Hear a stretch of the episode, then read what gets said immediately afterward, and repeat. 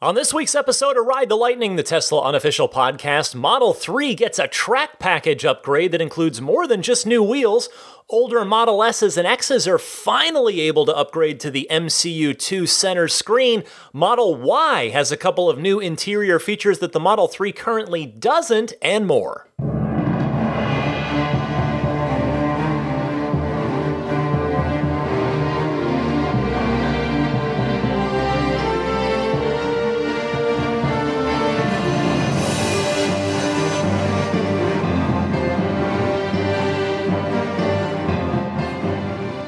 What's happening, friends? I'm Ryan McCaffrey, joined as always by Daisy the Boxer Puppy, snuggled up next to me on the couch. This is episode 240 of Ride the Lightning, the weekly Tesla unofficial podcast for March 8th, 2020. And yet another fun week of Tesla news is upon us. And so are Model Y deliveries. They appear to be on track for one week from now, starting on March 15th. The earliest confirmed delivery date, or at least the earliest, the people that are furthest along in the process have vehicle identification numbers now. So that means things are very, very close. And I wanted to add if you happen to be in the Bay Area and are taking delivery of a Model Y very soon, uh, like for instance this month, and you might be willing to show it to me, uh, and maybe even let me interview you for the podcast about how how you're feeling about the car, what you're thinking of it after your first week or so with it. I would love to hear from you. I'd love to meet up. You can email me anytime. My email address is teslapodcast at gmail.com. And with that, let me get to the week's Tesla news, because as usual, there's plenty of fun stuff to talk about. And fun is the key word with this first story. The Performance Model 3 is getting a track package. It is available now in the Tesla online shop. Uh, also, it's also getting an, uh, an upgraded to the track mode software. I'll talk about that in a minute. But first, the track package. If you go to the Tesla online store, and find it, you will see that it reads as follows Optimize the track performance of your performance upgrade Model 3. Track Package is a complete hardware package designed to give you maximum cornering force, braking performance, and high speed stability for the best lap times. This upgrade includes track focused brake fluid, high performance brake pads, and 20 inch 0G performance wheels to maximize your overall track experience. Note that high performance wheels and tires may affect your range. And by may, they mean absolutely 100% will. Trust me, a, I am a 20 inch wheel owning uh, Model 3 owner.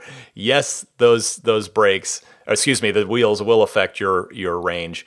And the, the tires that come with this, which I'll talk about in a minute, probably uh, could could do so as well because they're real real sticky. They're they're track tires. Anyway, uh, the online store note closes out with an asterisk that denotes. This package is only compatible with Model 3 Performance Dual Motor All Wheel Drive with the performance upgrade. So, if you're one of the folks out there with a what's we refer to in the community as a stealth Model 3 performance, meaning you've got the guts, the, the motor, but not the brakes or the lowered suspension, you are not eligible for this track package, at least at this time. You're probably wondering, okay, it's it's wheels, it's tires, it's brake pads, and it's brake fluid. How much is it? The whole kit is $5,500 installed at your choice of service centers.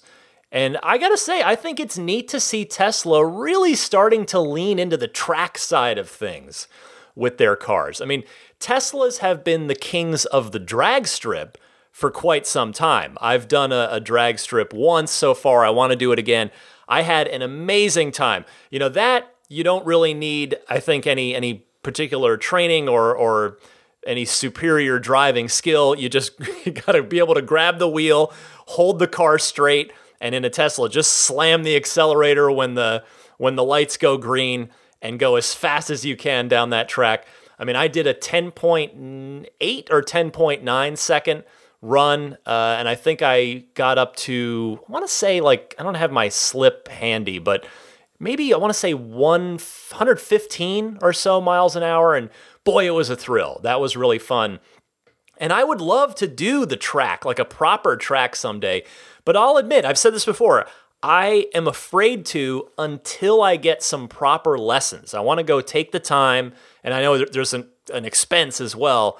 And that's another matter is you know trying to budget for something like that. But uh, you know I want to go get actual lessons at a track because quite frankly, my Model Three is the most expensive thing that I own, and I really don't want to break it or damage it by uh, doing some novice, inexperienced, dumb move on a track at high speed. But anyway, uh, so yeah, $5,500 for the whole kit. And as I said, I think it's great to see Tesla starting to lean in, you know, not just drag strip, not just straight line, quarter mile stuff, but actual track performance.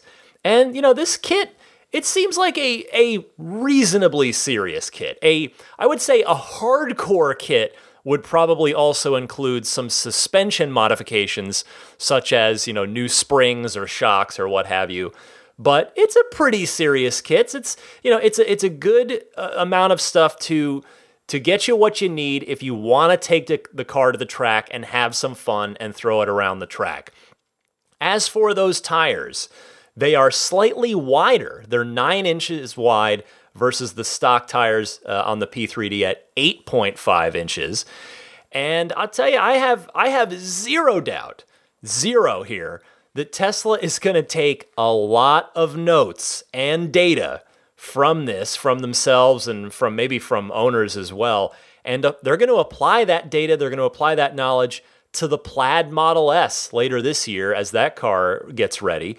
And then I think they'll take all the data from that car, so just cumulatively, all of this track mode, all this track data, and apply that to the Roadster next year.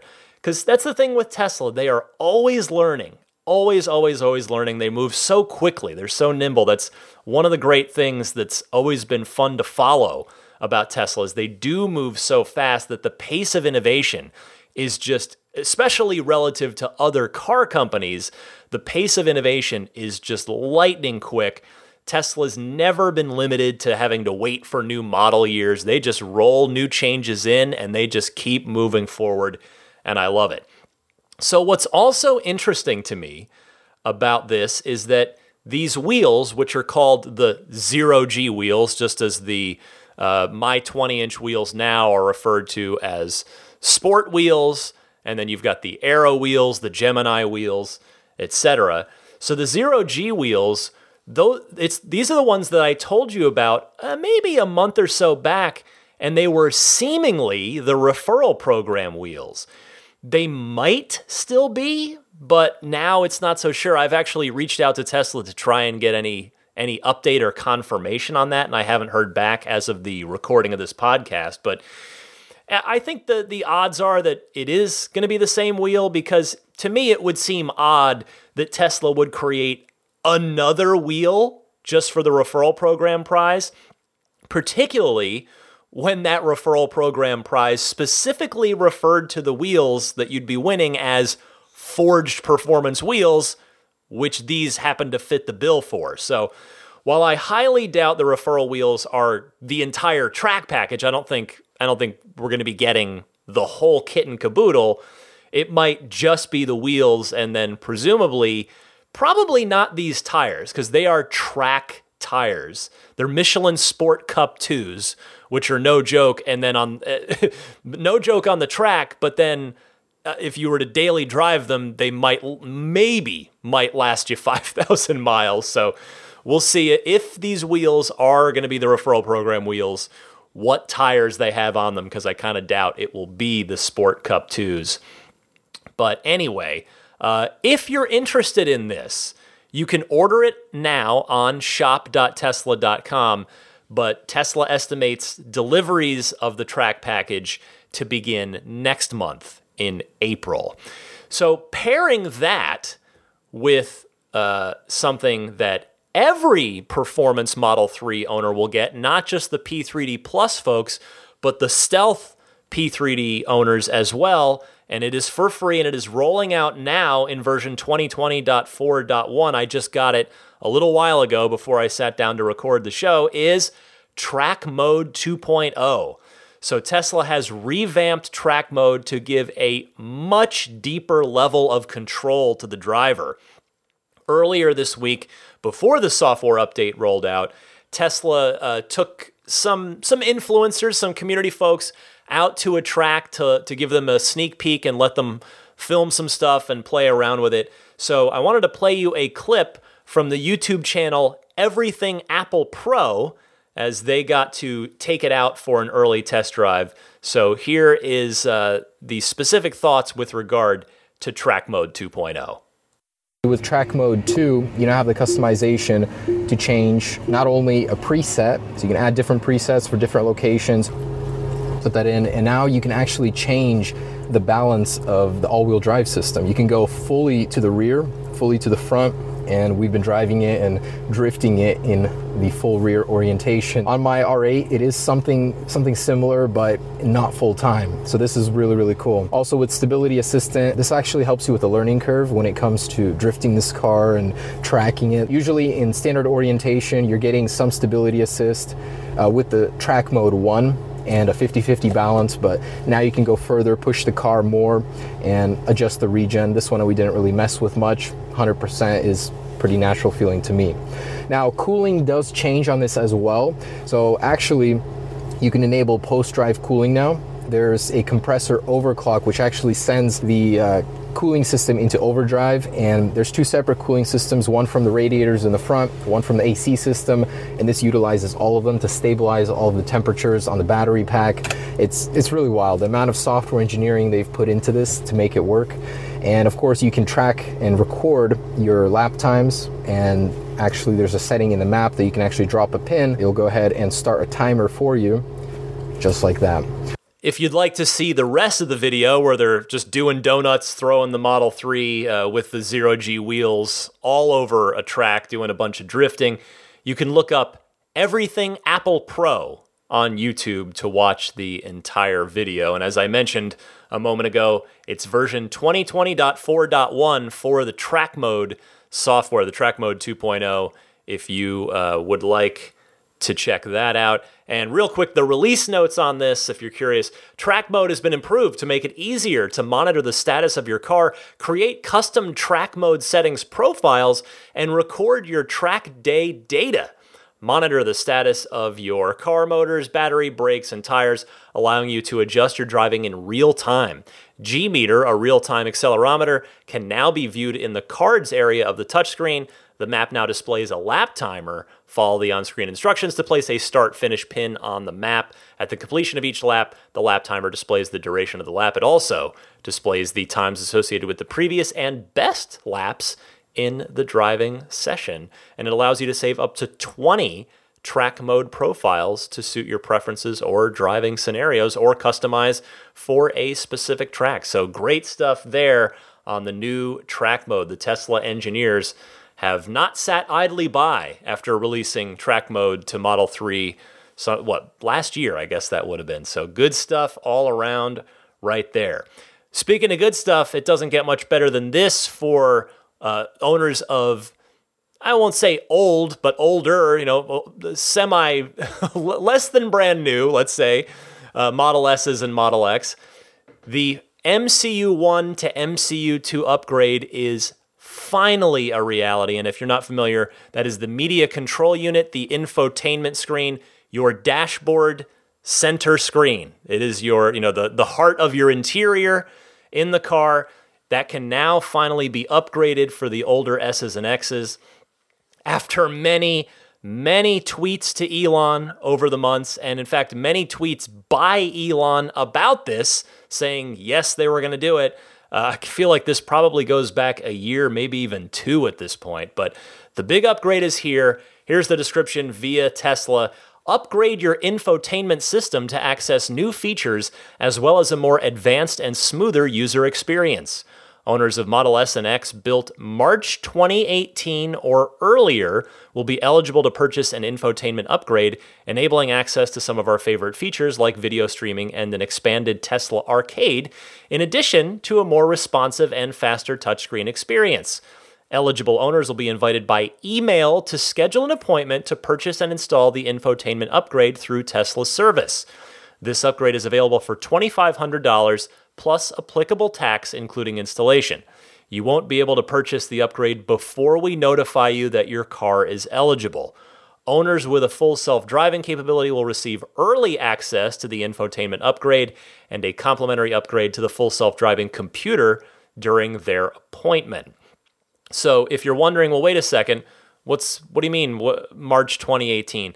That is simply if if your car was built uh, after that, April 2018 or onwards, you should have the newer MCU already, and thus you don't need to purchase this upgrade. Uh, but yes, to and then the other part of this that you might be wondering about, you might have your ear might have perked up at the word complimentary there. So to clarify that last part, if you're caught in that sort of Tesla no man's land of having a hardware 2.0 autopilot vehicle with an MCU 1 display, you do not get the upgrade for free as part of the full self driving computer upgrade you've already paid for, despite the uh, sort of strange use of the word complimentary there. I did confirm that. What they're referring to is basically this they'll do your MCU 2 upgrade and your hardware 3 upgrade at the same time. Which will save you a second service center visit, and of course, it will save Tesla a bunch of labor hours as well, cumulatively speaking. That aside, note that there is one fairly substantial trade off here, which, well, I think it'll be fairly substantial for some of you and completely not matter to, to others. You will no longer have access to AM, FM, or Sirius XM radio in the MCU2 if you choose to do the upgrade. It will all be streaming audio instead. So I guess that means the satellite radio antenna, and, and for that matter, the AM and FM, those antennas must have lived inside the MCU assembly. I, I guess. I don't quite understand uh, why that would be taken away uh, if if it's not that reason. But in any case, uh, in my humble opinion, I think the pluses really outweigh the minuses on this one because you'll get Sentry mode in the dash cam. You'll get all the video games. You'll get all the entertainment apps like Netflix.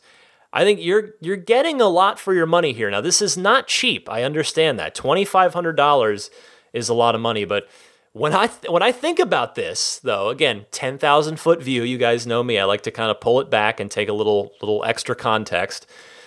I think about how it's amazing that my cousin Pat in Arizona, who, if you're a longtime listener, you know I, I talk about my cousin Pat from time to time.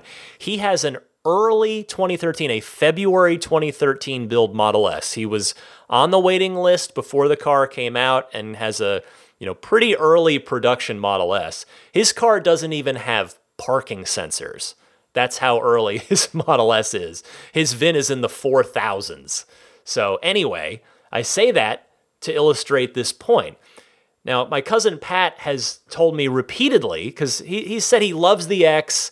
He's a taller guy. The X would be easier for him to get in and out of. But I said, Well, are you going to trade in your S? And he says, No, I'm, I'm keeping this car forever. I love this car and he loves the blue paint too. That it's he's got the dark metallic blue, the original blue uh, that you can't get anymore. The blue that's that's so dark that in in less than sunny conditions it almost looks black. But he loves it, and it's definitely a, a you don't see it around too much anymore. But anyway, so he wants to keep his S forever. And the fact is, how cool is it that if he decides to spend the $2,500, he can get a really genuinely meaningful usability upgrade for his 2013 vehicle in 2020, seven years on. I mean, not to get too Tesla fanboy y about this, but I mean, I am a Tesla fanboy. I admit that all the time. But seriously, I don't think you'd find many, if any, other car companies that would do an upgrade this substantial to a seven year old car in the fleet. Or even for some of you out there, an eight year old car in the fleet if you've got uh, if I've got any 2012 Model S owners out there. I mean, heck, you combine that with uh, another upgrade that the earlier S's and X's can do that's actually been available for a few years now. if you're not aware of this, maybe you know I'm happy to help. Uh, maybe turn you on to something that you might be interested in. There's the LTE upgrade. If you've got an older S or X that has a 3G chip in it, and and your car is only data connected via 3G, you can upgrade that to an LTE connection for $500 installed at the service center, which I actually think is a pretty reasonable price for that. So, you know, if, if you take a really old Model S, like my cousin Pat's car, for $3,000, he can really bring his old Model S up to what is a, a pretty modern standard as far as, again, usability and all this. You know, he would start getting almost everything from the software updates outside of autopilot stuff, obviously. And on top of that, if you do elect to do this, uh, you your resale value. It's going to help your car's resale value if and when you do decide to sell as well. So, you know, if you're if you are an MCU one owner and you've never been in an MCU two Tesla, I would I highly recommend this upgrade if, and again, if you're planning on keeping the car for a while. You know, if you're planning on flipping it in another year or two on it, maybe for a Model Y or a Cybertruck or something, then maybe this isn't worth spending the money to you. But if you're in it for the long haul, I think this is probably. I mean, I I would do it if I like if I were my cousin Pat. And I actually, I still need to talk to him. I don't know if he's heard about this yet. I need to chat with him and catch up. I, I'm eager to talk to him about this and see if he's going to do it. Because if I were in his position, I would. Now, the flip side, you know, if, if you're an MCU one owner who has experienced MCU two, you obviously already know what the difference is between uh, the two the two center screen experiences, and I think it's no exaggeration to say that aside from the steering wheel and the pedals the screen is the primary way that the driver interacts with the Tesla. And again, the usability difference between MCU 1 and MCU 2 in my experience because again, I've been in I've spent a lot of time in Pat's car and I've spent a lot of time now in my car. I think it's pretty night and day. It's a, it's a pretty substantial difference between the two. So, as you can tell, I'm very bullish on this upgrade and I'm just I'm incredibly glad that Tesla is offering it because it's not something that, again, I think many, if any, other car companies would do. You know, su- just supporting the the fleet going that far back, seven, eight years ago. That's, I think that's pretty impressive. So, uh, it's, again, a lot of money. I get that. It's much easier for me to sit here and talk about it than it is to to you know to put up your money and actually do it. But I do believe it will serve you well as a long-term upgrade if you plan on hanging to the car, hanging onto the car. Now, for the schedule on this, Tesla is trying to to manage that that uh, rollout. The availability of the upgrades for the different groups of cars looks like this. If you have uh, autopilot with full self driving, they're scheduling it now. Uh, if you uh, if you have 2.0 uh, autopilot with full self driving capability. They'll get you later this month. For everybody else, meaning my cousin Pat would be in that group, early April. So you'll be, uh, you know, Pat could do this in one month's time if he so chooses. And the last, well, the last big story, I've got one other little story, but the last big story I wanted to do for you this week is this one Model Y has built in USB C ports on the back of the center console, which is a change from the Model 3, which has regular just USB A ports on the back there. Credit to Twitter user Mr. Lee Tesla, hello if you're listening, who posted some interior pics of a Model Y showing the two USB C ports on the back of the center console. And from Mr. Lee's same pictures, we also learned that the Model Y has a second 12 volt power outlet in the rear cargo area over on the driver's side, just inside the, the lift gate. You know, if you open the lift gate and then it's just in there on your left uh, near the, the floor of the car. Uh, so that is that is definitely a change from the Model 3, and as such, I would expect new build Model 3s to probably get this same revised center console with the USB C ports anytime now. It might even be going into production now for all I know, um, because I imagine they'll just when they do make that change, and again, I, I think it's it's when, not if. As usual with Tesla, uh, those Model 3s will probably just start getting delivered with the USB C ports on the back of the center console with zero announcement or fanfare. You know, it'll just be one of those changes that Tesla quietly introduces into the production line. But as we know, you know, I've said it a million times, and so has Tesla, the Model Y shares 75% of its parts with the Model 3, and I can't imagine the center console being one of the parts that's different. I mean, it just makes a ton of sense for it to be the same thing, and therefore, uh, Model Y owners have that to look forward to. A lot of modern devices using USB C, like my daughter's Nintendo Switch, for instance, can operate that way. They can charge that way.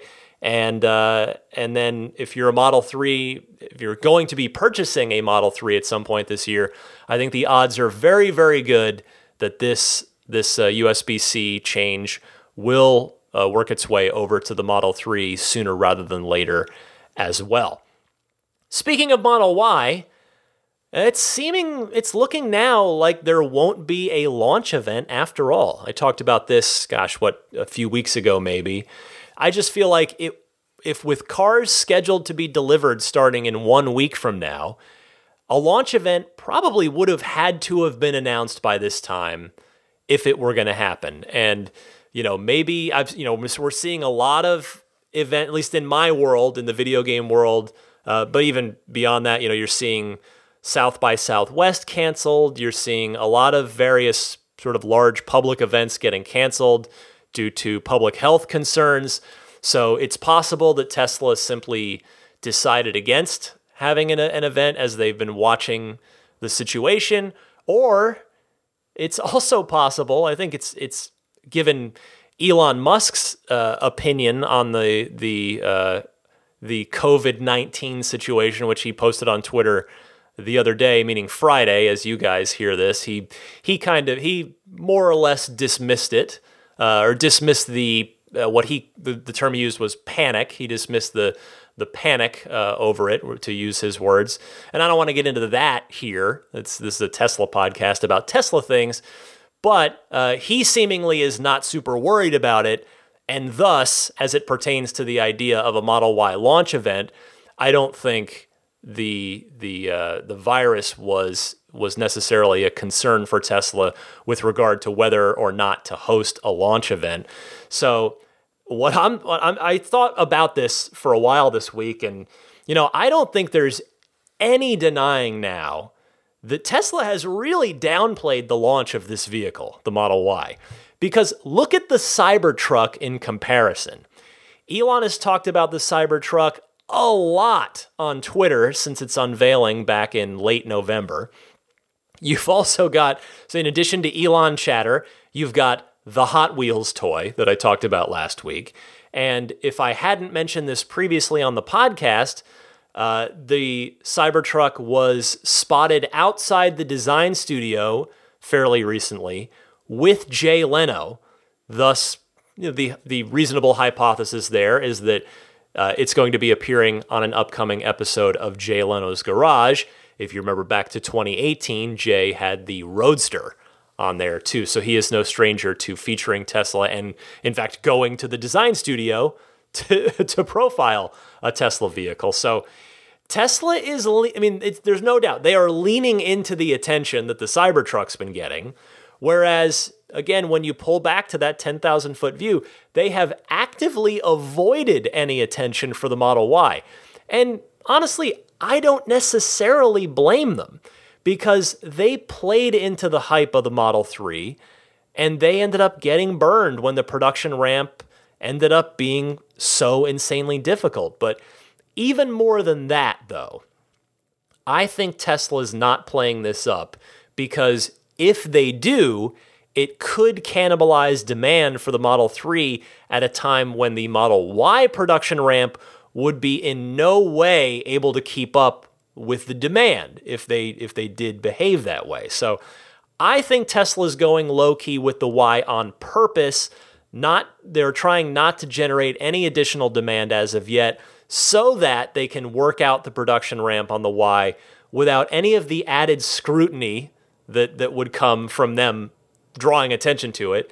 And they can also, in that scenario, continue selling as many Model 3s as possible.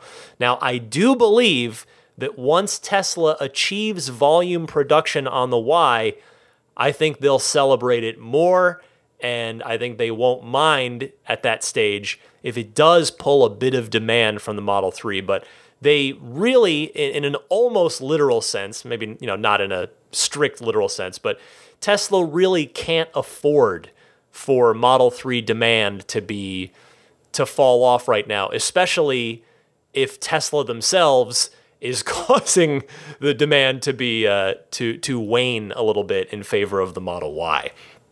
Now, finally, one more Model Y note for you. I think it might not be a coincidence that the Model Y is out later this month, you know, maybe even again in a week's time, and Elon tweeted this during the past week, quote, "We're tracking to release more full self-driving features later this month." So, I think my guess is that Elon and the autopilot team seemingly want some new features to be there for those brand new Model Y owners who shelled out the $7,000 for the full self driving package. I will be very, very curious to see what these features are. I mean, Hardware 3 computer upgrades, they've been happening pretty much en masse now for those eligible from a, from a logistics perspective. Uh, th- those are going out. I had mine. A lot of you have I've been hearing from a lot of folks, and and they're also getting much quicker. I mean, my car was in for a week. People are in and out of there in less than a day now. So Tesla's really sped up the process. So the fleet is fairly ready as far as the the people that have paid for the full self-driving package are by and large upgraded to hardware 3 and ready to go for whenever Tesla does deploy full self-driving features. And again, it, we uh, uh, we come back to well, what are the features going to be? What are they going to roll out next? And I don't know, but when I think about it, I would guess that stopping at stop signs on its own, and maybe even stopping at red lights on its own, would I don't know if they'll be first, but I think those features would probably come before something like making a turn at an intersection in order to follow a route. I think that's going to be a much trickier thing. Every intersection is different, whereas just straight line stopping at a red light or a stop sign would seemingly to the to the idiot layperson like me be an easier task for the car to manage and for the autopilot team to program for than than navigating an intersection in uh, you know on with with a turn. So we'll see. I, I look forward to it. It'll be fun to talk about on the podcast once uh, once that rolls out and I can actually go out and experience it. Finally, this week, just a couple of quick mini notes. The range update for the very, very recent Model S and Model X's that Elon talked about back on the earnings call has rolled out, meaning the car will now reflect the higher amount of range, the greater amount of range than what you even bought with your car. So that's now that's version 2020.4.11 in Model S and X. If you have not received it, be on the lookout for that. And when you do receive it, again, if you've got a very very new S or X, uh, get, you know, take a look at the app. You don't have to actually give it a full charge. If you just go into your app, not the car, strangely, but the app, and then go into the battery, go into the charging menu, and slide the state of charge uh, you know little icon there, little line all the way to the right, it'll give you an estimate on what your full max 100% range will be. So that number is going to go up for those of you with very new S's and X's. And finally, in the other new version, the 2020.4.1 on the Model 3s, the uh, comes with another new feature, and that is the don't switch to Bluetooth audio until a butt is in the driver's seat feature. Which, uh, what's the reason this is interesting and unique? We've seen this a million times before, and I love that Tesla continues to take customer feedback this way. This was a user requested feature. This was made, this uh, was a, a tweet by Rob Hoehn If I'm Rob, I hope I'm pronouncing that correctly. If you're out there, H O E H N. Back in January, Rob tweeted that to Elon, and Elon replied saying, Yeah, we totally should have done that already. Great idea. And here it is in 2020.4.1. According to the release notes, basically, this is the explanation. To improve the audio transition from phone to car when entering your vehicle, Bluetooth now connects to your paired phone only after you are sitting in the driver's seat and all doors are closed. End quote. Well, my particular use case with this, maybe this applies to, to some of you as well, but it's useful for me because when I wash my car, I like to wear headphones, Bluetooth, I have a set of Bluetooth headphones, and I like to listen to music while I'm doing that. But inevitably, when I get to the part where I'm opening the doors to dry out the door jambs, it annoyingly switches to the Bluetooth. It picks up the Bluetooth and starts playing my music through the car speakers, which I don't like. So now that won't happen. Yay, thank you, Rob, for suggesting that feature. All right, that will do it for this week's Tesla news, but stick with me. Plenty more to come on this week's episode of Ride the Lightning, starting with your phone calls in the Ride the Lightning hotline, your questions, your comments, your discussion topics coming up right after this.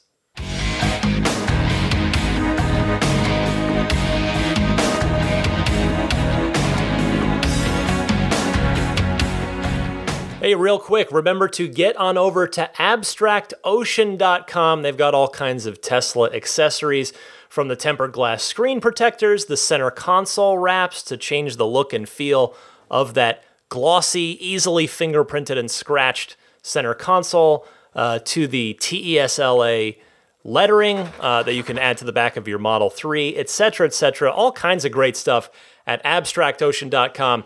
Use the coupon code RTL podcast at checkout in order to get 15% off of your first order. They've, they've always got some new products in there, so keep an eye on that site from time to time, even if you have been there before. All right, for the Ride the Lightning hotline, this is where you guys get to call in and be part of the podcast. I love this part of the show. I love hearing from you. So you can give me a call anytime, and there are two easy ways for you to do that. Uh, whichever way you choose, please try to keep your call to 90 seconds or less. That's a minute and a half, so that I can get to as many calls on each episode as possible. But the two ways to call in either use your smartphone's built in voice recording software and record your 90 second or less question, comment, or discussion topic and email it to me, teslapodcast at gmail.com.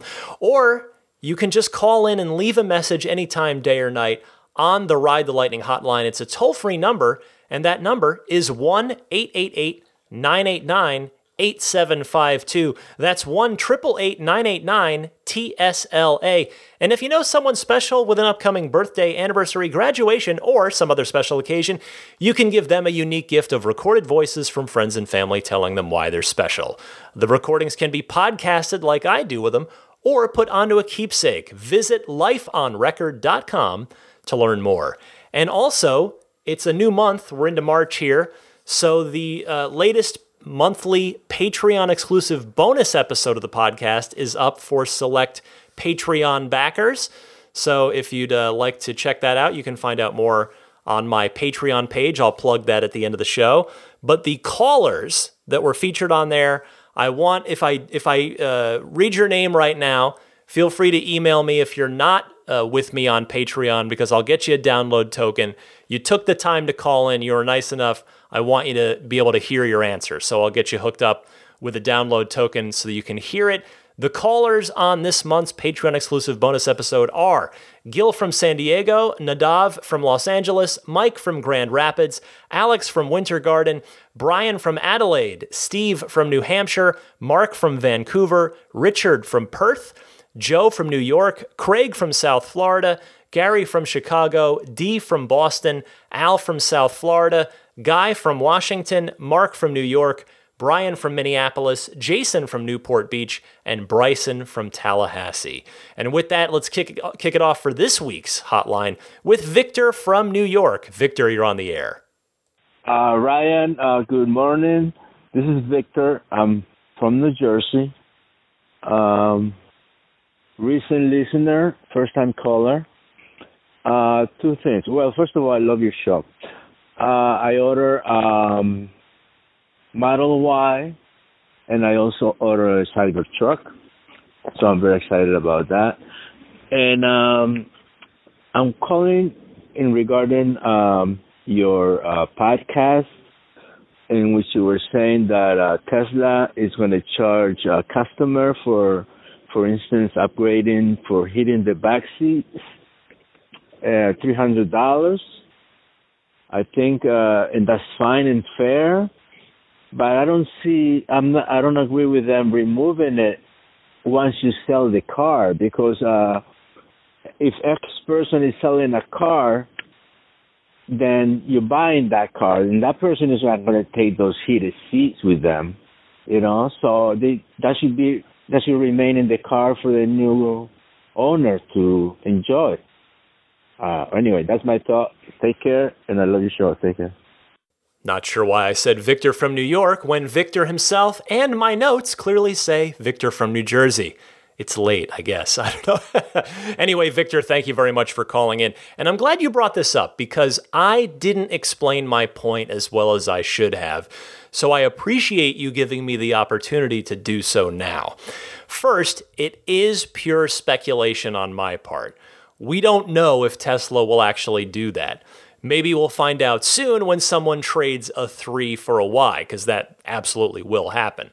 But second, the thing I really should have said is this I think that if it does happen, it would only be on cars traded back in to Tesla themselves. I don't believe that Tesla would do this or that they really even could do this on a private sale. So I think you'd get the value of it on a trade in to Tesla, even if they would just lock it again. But it would remain active if you sold it to a private party. We'll see. I hope I'm right. I think it would be pretty not cool if Tesla tried to relock it even on a private sale. But thankfully, Tesla's history with these kinds of things suggests that they will do the right thing and they, they wouldn't try to lock it again. Thanks for calling in again, Victor. Cecil from Newport, Arkansas wants to talk Model Y, so let's keep the Y chatter going, shall we? Cecil. Hey Ryan, this is Cecil from Newport, Arkansas.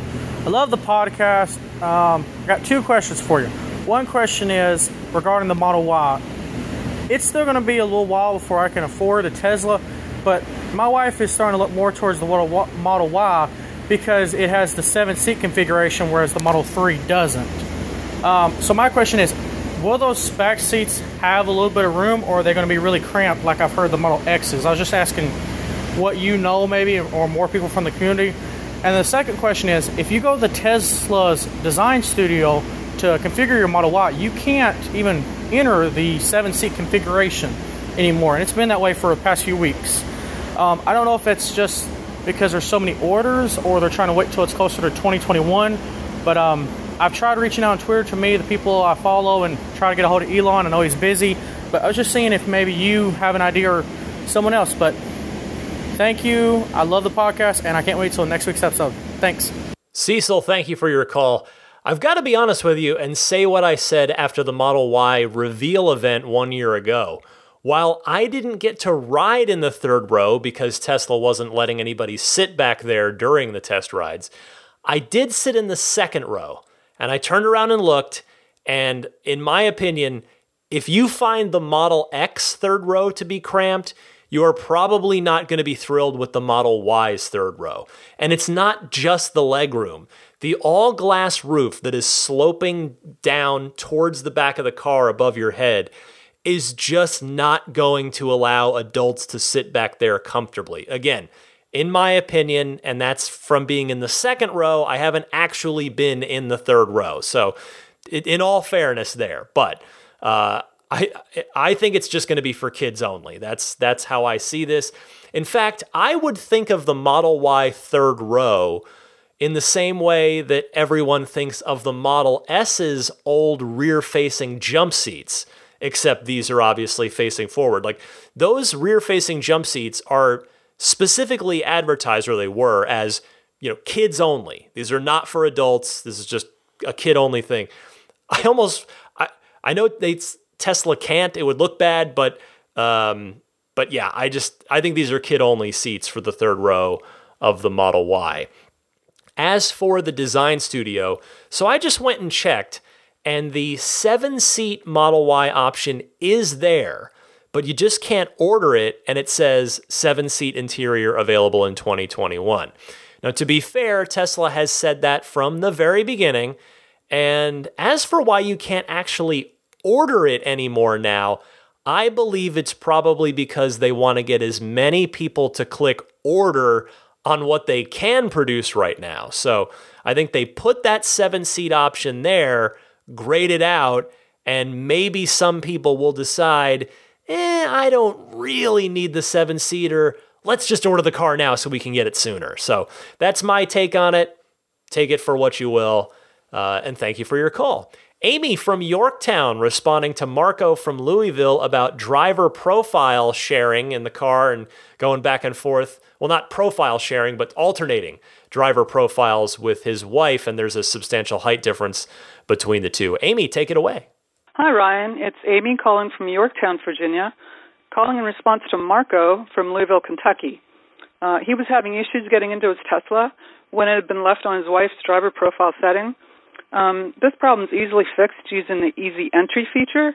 It basically creates a separate driver profile.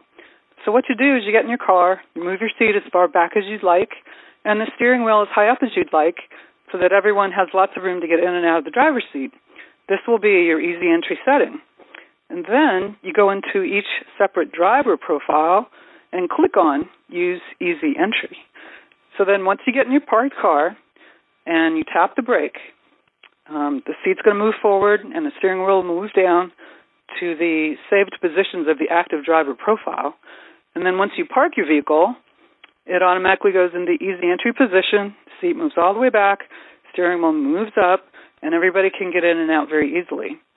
So the trick is to make sure that once you get in the vehicle, before you touch the brake the first time, that you've switched to the desired driver setting. Um, so it's a really easy feature. It's wonderful. We use it all the time. Love your podcast, Ryan. Thanks so much. Have a great week. Bye. Amy, thank you for your call, and you are totally right. I should have said that in the first place. Easy entry really does take care of this situation, and your explanation of choosing the desired profile from the easy entry position is a perfect one. It's much appreciated. Thank you again. And uh, just sort of as an alternate take, sort of a, an alternate option, I guess, that might be helpful Here's uh, one more follow up on that from Ryan in Denver. Hey, Ryan. This is Ryan from Denver. I am responding to the gentleman who had the issue with his wife, um, his wife's profile having the seat scooted up too far for him to get in.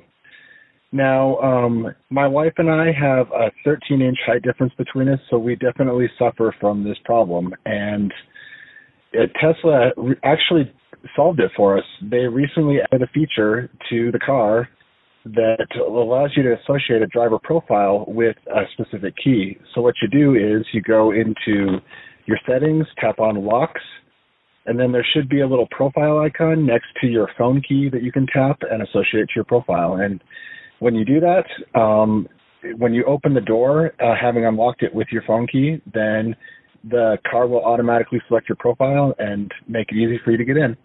Anyway, thanks for everything you do. Bye.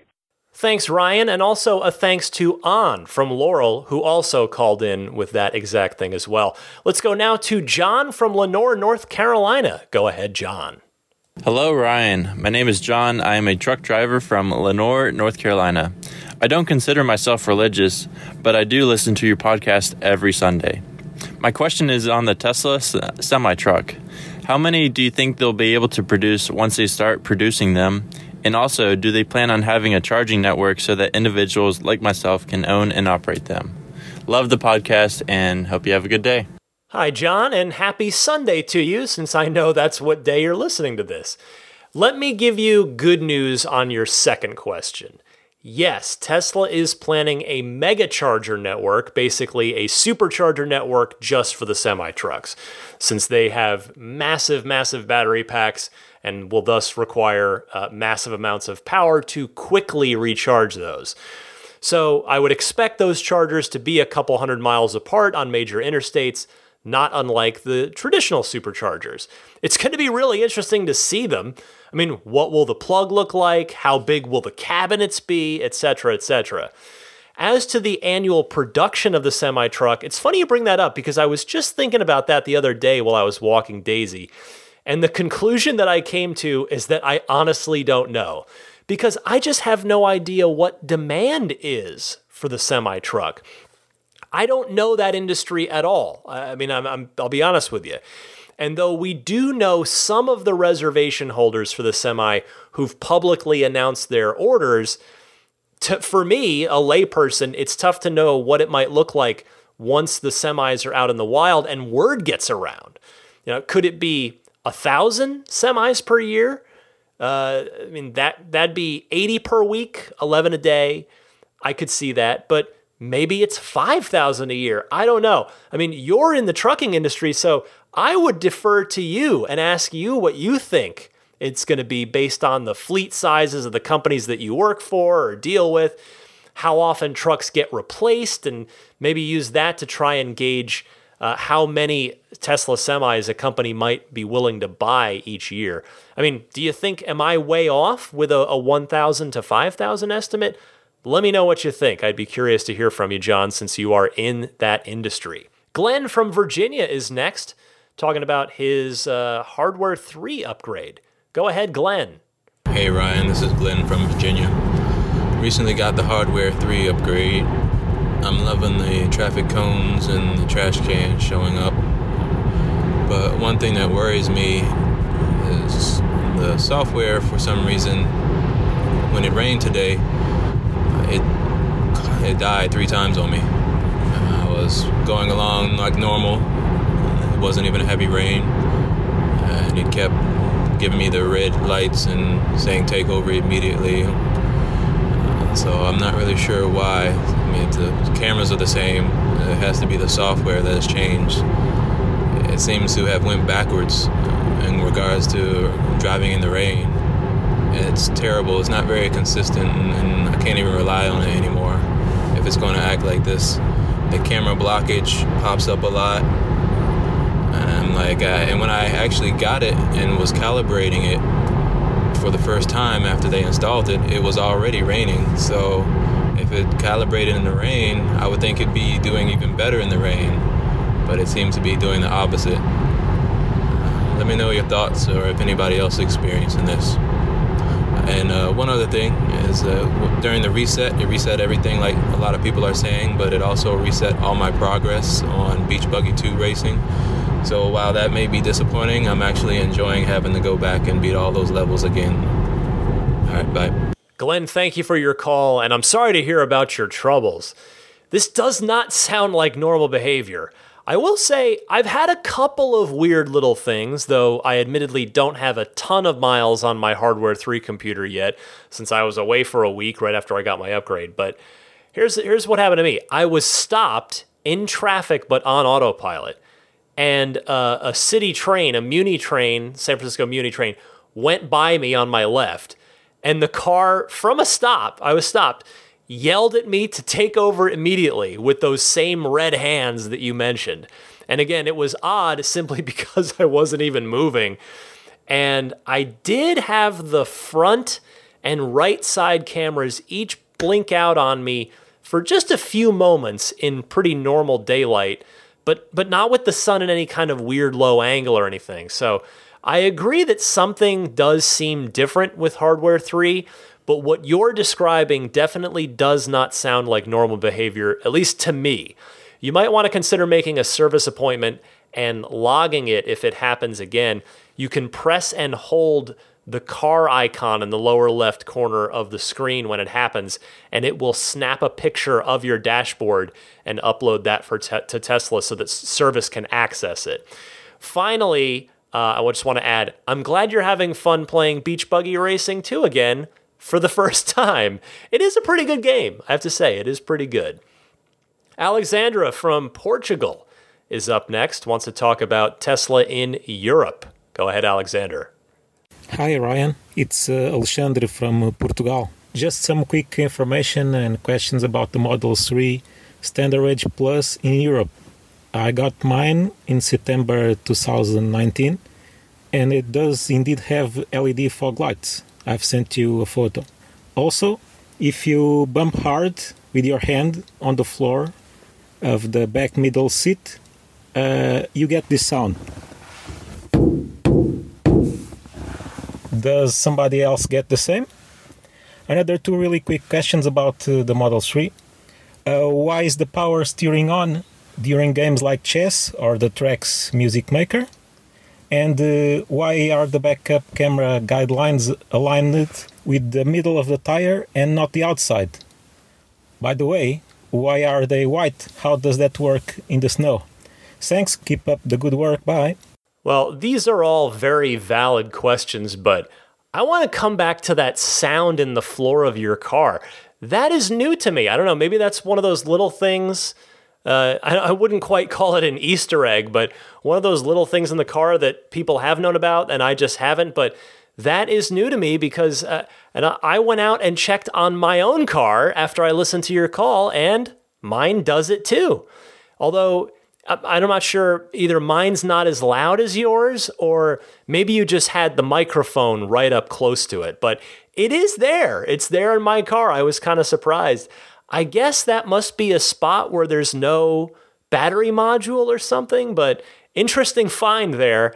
And uh, and yeah, you know, it would be nice if the steering mode could automatically switch to comfort mode when you're playing video games. Thanks so much for your call. Darren from DC is up next, getting ex- uh, excited for his Model Y. Go ahead, Darren. Hey, Ryan, this is Darren from DC. My wife and I recently got the invite email to schedule our availability for the month of March for our new all wheel drive Model Y, and we are rapidly trying to fill out the necessary information needed to hopefully take delivery. We cannot wait. So, I have a theory as to how Tesla is able to ship the all wheel drive and performance variants at the same time. I think they are, in fact, the exact same car. The all wheel drive version is just software locked with an acceleration of 4.8 seconds instead of 3.5. Now, if this is in fact true, I could totally see them selling the performance boost upgrade later on down the line in the form of a macro transaction to boost their bottom line. How amazing would it be to upgrade my all wheel drive Model Y to a performance variant? There is no one in big automotive that can do this. I'd love to know your thoughts. Once again, we love the podcast and we can't wait to take our road trips listening to Ride the Lightning. Darren, thanks for your call and congratulations on your upcoming Model Y. So this has been theorized with the Model 3 since the Performance 3 came out. With that car, the part number on one of the motors, I believe, is different. So there seems to be a uh, some kind of hardware difference, however minimal. But it is entirely possible, if that was even true in the first place, that that's changed with the Y, particularly since the Performance Y isn't really pushing things quite as hard as the P3D is. Although, to be fair, 0 to 60 in 3.5 seconds in a crossover SUV is uh, still nothing to sneeze at. The one sort of hole I think we can punch in your theory is that performance wise, with the performance upgrade package, are in the first batches of deliveries as well. And those have different brakes, a lower suspension, aluminum pedals, a spoiler, etc. But I don't want to lose sight of your thesis here it is definitely possible that Tesla is just software restricting the motor output on the regular dual motor and unlocking that potential on the performance models. It'll be interesting to learn more once the Model Ys get out into the wild. Jay from Hickory, North Carolina is next. Go ahead, Jay. Hey, Ryan. Jay from Hickory, North Carolina calling again. Uh, it's about the Cybertruck. surprise, surprise. Uh, first off, thank you again for taking my question last week, um, but it's actually something you said got my brain uh, going, and I wanted to see what you thought. Um, you had mentioned, you know, with it being a prototype, it didn't even have the uh, turn stalk uh, near the steering wheel. So I was thinking, what if we actually don't see one on there? Uh, I remember Elon Musk talking about the Cybertruck and referencing that, you know, it's going to be um, more exciting, like technologic wise uh, than we think. Uh, so, what are the possibilities that we get like a haptic touch or pressure sensitive steering wheel um, that you maybe like double squeeze on each side to do a turn signal or double squeeze both to engage autopilot. Um, I feel like maybe that would be like a good way to help with the uh, compliance issue of people, you know, not holding onto the steering wheel during autopilot. Uh, so what better way to build that in? Uh, love to hear your thoughts and thank you again for the hard work. Take care. That's an interesting thought, Jay, and it's funny that you mentioned compliance because that's exactly the first thing that came to mind for why that idea might not work. I'm not trying to shoot down your idea, but I wonder if, like the side view mirrors, it's even legal to have something other than an analog turn signal stalk in a car here in the United States. I couldn't find anything when I tried to Google it, so I wonder. I don't know. But I absolutely think Tesla would think outside the box like that. And maybe you've got a two birds, one stone solution to the government's desire to have Tesla do more to keep people with their uh, hands on the wheel while autopilot's engaged, while also getting rid of a, of a stalk. So we'll see what happens on that. Two more calls this week. Andy from Seattle commenting on automatic emergency braking. Go ahead, Andy. Hey Ryan, it's Andy from Seattle. I just want to take uh, time to quickly talk about the emergency auto braking. I obviously do not want to try this in the car, but I have had a hard time explaining to my wife regarding the safety features and was just curious when not on autopilot. I have read that the car will automatically brake. However, it's not a game you really want to play. And I'm just curious, how does the safety feature work? If I'm driving and I know I get the auto um, braking alert of, of the car in front, uh, which alerts you to brake. But if you do not brake, is it going to brake for you, or is it only for a pedestrian or a cyclist? I know autopilot is very good about, you know, avoiding collisions. However, when not in autopilot, I know Tesla does have a big safety uh, part of its driving. So I just wanted to touch base and get some information so I could pass it on to my wife. Again, thanks for everything you do, and I appreciate listening to you. Thanks. Bye. I've experienced it once so far, Andy. I was merging onto the freeway and getting up to speed. I moved over into another lane, and then the guy in front of me in that lane started slowing down pretty fast. I started slowing down too, but not quickly enough for the car's liking, and it it actually triggered the automatic emergency braking system. I could feel it grab. So it is definitely using the sensors to calculate and decide when to activate it. Uh, if you've ever had the car beep at you that you're coming up hot behind the car in front of you, that I guess is best thought of as phase one of it, the preliminary step, if you will. So I hope that helps you out. And our final call this week, last and certainly not least, Sean from Vegas, a Model S owner with a question. Go ahead, Sean. Hi, Ryan. This is Sean from Vegas. Love the podcast. Love my Model S.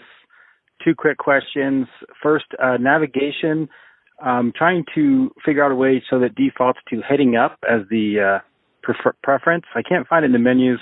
Um, every time I navigate somewhere, I have to do go push through north up or um, different settings to finally get to heading up, which is what I prefer.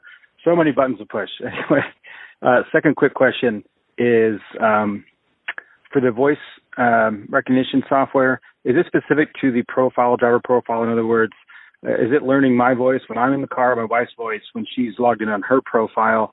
She's having a tougher time with voice navigation than I am.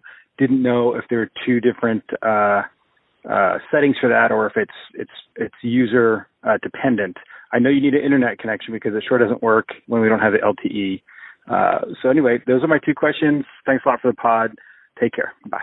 Hey, Sean, I thought that the nav would stay on whatever setting you leave it on, even if you exit the car and come back later. My Model 3 does heading up all the time, and I doubt the S is different. I, I guess I don't remember if the 3 ever was another way, and I just set it as heading up, and I've, and I've never touched it since. I, I honestly can't remember now, but um, anyway, as for voice commands, they should just work fine regardless of the driver. I mean, is she having trouble when she's in the passenger seat or when she's driving? You know, you could suggest her that she aim her voice up a bit since the microphone is located on the ceiling near the front row dome lights. So I hope that helps. And and also actually on this exact topic, voice command uh, recognition and performance was specifically called out in the the new version release notes as being uh, something that was improved with this latest update. So hopefully all of that together will help you guys out. All right, that'll do it for the phone calls this week in the Ride the Lightning hotline. Again, I welcome and encourage you to call in with your Tesla questions, comments, and discussion topics. I gave you the two easy ways to call in at the, at the top of the segment, so I look forward to hearing from you. All right, stick with me for now. I'll be right back with your pro tip of the week and some other final thoughts right after this.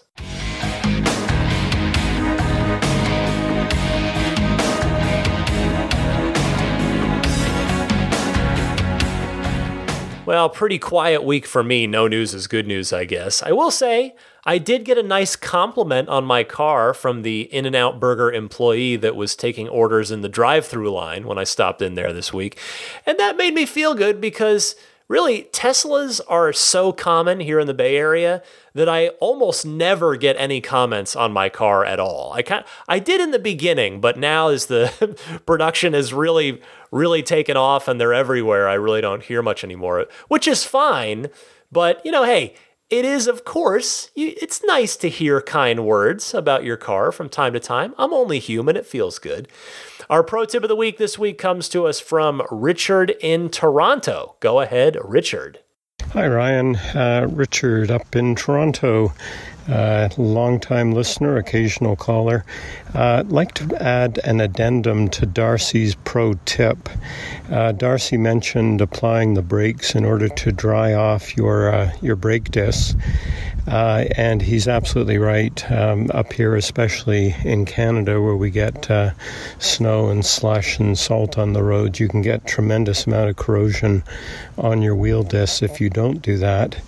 Uh, a further thing, though, that I found to be really important if you're going to avoid uh, scarring the discs and you know, having problems down the road is to actually do, uh, again, on a road where there's no one behind you, apply the emergency brake, which is the same brake that's used for parking. At least in the Model S, there are two sets of brakes. There's the hydraulic braking system, and there's a second set which are electrically actuated. So, drying off the disc only with the hydraulic brakes leaves the other pads still wet. And when you park, the electric brake with the wet pads and locks onto the rear discs, and those can get locked on quite well and create some really serious corrosion. So, to do the complete job of drying, apply the hydraulics, and again, when there's no traffic around, uh, do the emergency brake and let it uh, dry those pads off as well. Uh, very much enjoy the podcast. Thanks very much, Ryan. Bye bye. Thank you very much for that, Richard. Uh, living in San Francisco, uh, this is something I have no knowledge on, so I appreciate this information. All right, let me just mention a few friends of the podcast before I get rolling. Immaculate Reflections. Hey, if you are taking delivery of a Model Y soon and you want to keep it looking as good as factory or better than factory new for as long as possible, I know somebody who can help you out. His name is Jeff, and he is Immaculate Reflections. Visit his website, irdetailing.com. You can see some of his work. You can get in touch with him there. You can see more of his work on an independent basis, just people posting uh, on his, you know, on, reviewing him on Yelp, yelp.com slash immaculate reflections. And he's got an Instagram, and his handle there is immaculate underscore reflections. So he can do paint correction for you, paint protection film, ceramic coating, any of it, all of it, whatever kind of makes sense for you and, and your budget and what you want to do with the car. But get in touch. He is booking up for the spring. So drop him a line. I guarantee you he will do great work. I have I've uh, yet to hear anyone leave his shop unhappy that I've ref- that I, that's that's heard about him from this show. Meanwhile, uh, puretesla.com slash RTL, your one-stop shop for uh, just dash cam, Sentry mode needs. Get yourself a, a kit with the SD card, the USB adapter. So it's all designed, good to go, ready to go for the long term on that. PureTesla.com slash RTL $49 for the 128 gig kit. That's what I'm using. $69 if you want to double that up to the 256 gigabyte kit. Comes fully formatted for Tesla Cam. It's plug and play. You take it right out of the package, put it right in your car. Works with Mac and PC. They'll ship anywhere worldwide, including free shipping anywhere in the US. So again, that's puretesla.com slash RTL. And if you are interested in the Jeda wireless charging pad for Model 3, and uh, we'll we'll have to check. I'm sure the Jeda folks are going to be uh, trying to find out as quickly as possible whether or not their existing wireless charging pad fits the Model Y as well. Now that we learned on this week's podcast that the center console is different, at least with regard to the USB ports on the back of it, facing the second row. But uh, that will we'll see about that. But if you've got a three, as well as a smartphone that has Qi capable wireless charging, you can order yourself a wonderful wireless charging pad. It's you know you buy it once and then you've got it for the life of the car. I love it in mine. Uh, they've also got a USB hub that adds USB C ports as well as a cool magnetic door hidden compartment for your pure Tesla or other USB, you know, dash cam kit there. So if either the USB hub or the wireless charging pad are of interest to you, I would kindly ask that you use my referral link to order these, which is getjeda.com slash REF slash eight. And Jeda is spelled J E D A. If you're listening to the podcast, I hope you've subscribed, which is free. And what that means is that every time there's a new episode, your phone or however you've subscribed to the podcast is going to let you know so that you never forget or are and are always reminded, hey, there's a new episode of Ride the Lightning. Uh, and you can subscribe on any of your favorite podcast services, including Apple Podcasts, Google Podcasts, Stitcher, Spotify. I'm on YouTube, again, just audio only. Search for Ride the Lightning Tesla, and my channel will pop up if you want to subscribe to that. And then, of course, TuneIn, which is in your Tesla. So if you want to find the show in your Tesla, I would recommend just doing a voice search for Ryan McCaffrey podcast, and it should pop right up. I have tested that, and it'll be good to go for you there. Finally, my Patreon. Again, a lot of time, a lot of energy, a lot of love, a lot of enthusiasm goes into this podcast every single week, and I pride myself on that, battling through illnesses when I need to. So I'm here for you, and I hope that at some point in time, whether it's now or whether it's some somewhere down the road, that you will feel that I have earned your support via Patreon, which is a site, a very secure, safe site. Many, many artists of all various kinds authors, musicians, podcasters, uh, etc., painters, etc., etc. A lot of creative folks use Patreon, and it's a great way to support the creators you love.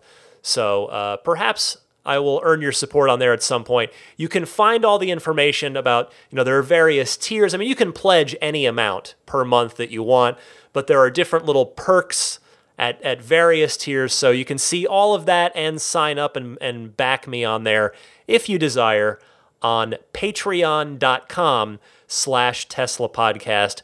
Patreon is spelled P A T R E O N. You can follow me on Twitter or Instagram, same handle. It's DMC underscore Ryan. The email I've given you once or twice this episode, but if you want to reach me via email, it's teslapodcast at gmail.com. And that will about wrap it up. Let me just thank, of course, the wonderful Patreon producers.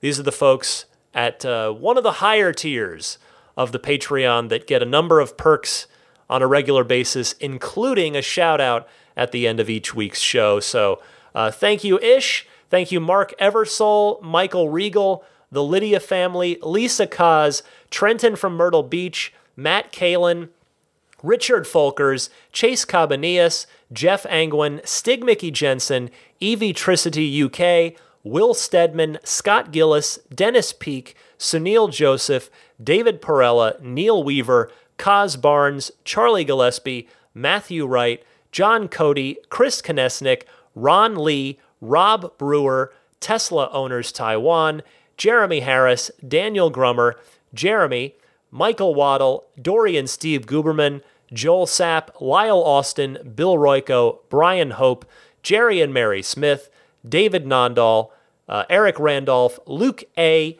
Ulrich Lassa, David Vakil, Rome Strack, Peter Chalet, Lawton from Chicago, Lars Hoffman, Tim Hyde, Joe Edgel, Jason Chalukas, Robert Miracle, Michael Lester, Logan Willis, Alexi Heft, Jonathan Wales, David Brander, George Cassiopo, Wolfgang Obergen, and Pete White. I want to thank all of you for your continued support of my efforts here with Ride the Lightning. It means a lot. It adds up. Every every little bit from everybody adds up, and it uh, contributes to make a, a, big difference in the lives of of me and especially just my my family. It's not just me. It's a it's a team effort here with my wife and daughter and and even Daisy. So uh, seriously, I, I just appreciate everybody's support. And that will about wrap it up. I, I feel really good this week. I feel like my voice is finally back to full power. Like, you know, I'm, I'm recovered from the flu, no problem, and I was last week. But, you know, it takes time to kind of fully get all the way back. And I felt like my voice hasn't quite been there until this week. This feels really good. I feel voice feels strong. Hopefully it comes through. Although better yet, hopefully it, it never sounded bad before this week. But I to me it did. I could tell. But in any case, I want to thank all of you for listening. Thanks for giving me an hour plus of your time, your very valuable time each and every week. Again, if you're taking delivery of a Model Y in the Bay Area and would like to to uh, possibly show me the car, and if you want, be on the podcast with a little, you know, little interview about your Model Y experience. Maybe you want to just show me the car, but you don't want to be on the podcast. That's fine too. But email me about that if that's uh, something you might be up for. But otherwise, I say to all of you, happy electric motoring, and I will see you next week.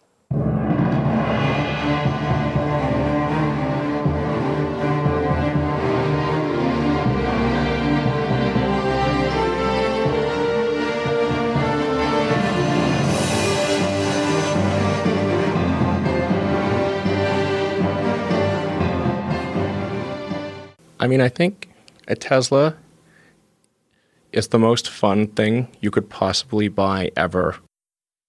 That's what it's meant to be. Our goal is to make it's it's not exactly a car. It's actually a thing to maximize enjoyment. It's maximum fun.